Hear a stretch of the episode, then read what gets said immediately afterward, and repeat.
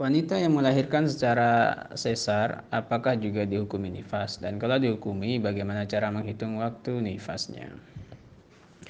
Di sini ulama beda pendapat. Apakah wanita yang melahirkan secara tidak normal itu wajib mandi atau tidak? Di mazhab kita mazhab syafi'i sebagian menyatakan wajib mandi dan ini pendapatnya Imam Romli, sedangkan ulama lainnya menyatakan tidak wajib mandi. Kenapa? Karena ilahnya atau dasar eh, kenapa melahirkan ini wajib mandi karena cabang bayi ini adalah eh, asalnya adalah mani. Jadi keluar mani kan mewajibkan mandi. Sedangkan dalam hal mani ini ada syarat-syaratnya kapan mewajibkan eh, mandi. Jika keluar dari jalan normal atau bukan dari jalan normal tapi dengan ketentuan yang sangat panjang dan lebar. Intinya eh, dia silahkan ambil pendapat yang mana saja baik yang menyatakan wajib mandi ataupun tidak. Ini yang pertama. Eh, kemudian apakah darah yang keluar setelahnya itu dianggap nifas? Ini merujuk kepada pendapat yang pertama Tadi apakah itu dianggap sebagai kelahiran atau tidak dalam syariat dalam tanda kutip secara syariat apakah ini dianggap kelahiran atau tidak sehingga saya yang pertama wajib mandi kemudian darah yang keluar setelahnya dianggap sebagai darah nifas.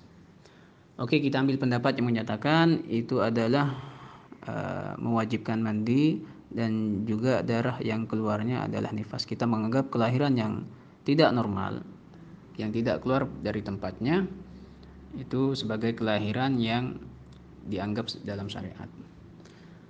Bagaimana cara menghitung waktu nifasnya? Jadi gini, intinya nifas itu kalau keluar darah setelah melahirkan, ada galanya langsung keluar dan ada galanya ada jeda antara kelahiran dan antara keluarnya darah nifas. Selama tidak jeda yang antara antara kelahiran antara bayi keluar dan antara keluarnya darah itu tidak melebihi dari 15 hari maka darah tersebut dianggap nifas. Tapi kalau ada kekosongan 15 hari antara keluarnya bayi dan keluarnya darah maka dipastikan itu bukan nifas. Karena bisa jadi itu adalah darah head tinggal lihat setelah itu seperti apa eh, darah yang keluar berapa lama jadi penghitungannya normal seperti kelahiran biasa, seperti itu. Eh, kemudian masalah mandi ya, karena menurut kedokteran, secara umum orang yang operasi itu bekas lukanya kan tidak boleh terkena air paling tidak seminggu. Jadi di sini juga perlu diperhatikan ya. Kalau dia menyatakan, kalau kita menggunakan hukum yang menyatakan wajib mandi, maka perlu diperhatikan di situ lukanya harus ditutup otomatis tidak terkena air dan mewajibkan tayamum. Insya Allah nanti pada pembahasan tayamum eh, akan kita bahas masalah eh, jabirah.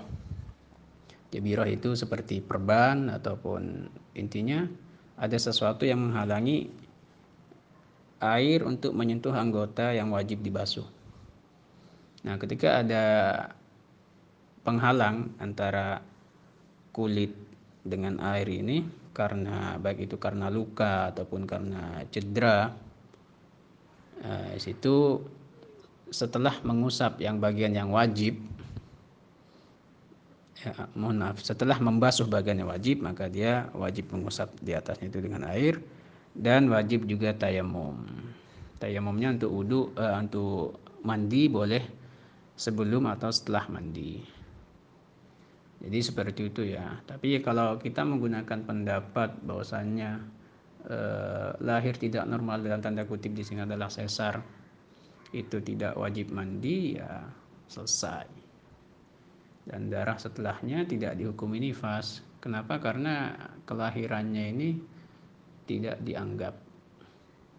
Tapi menurut hemat kami ini tetap dikatakan sebagai kelahiran meskipun uh, keluarnya tidak normal. Jadi seperti itu.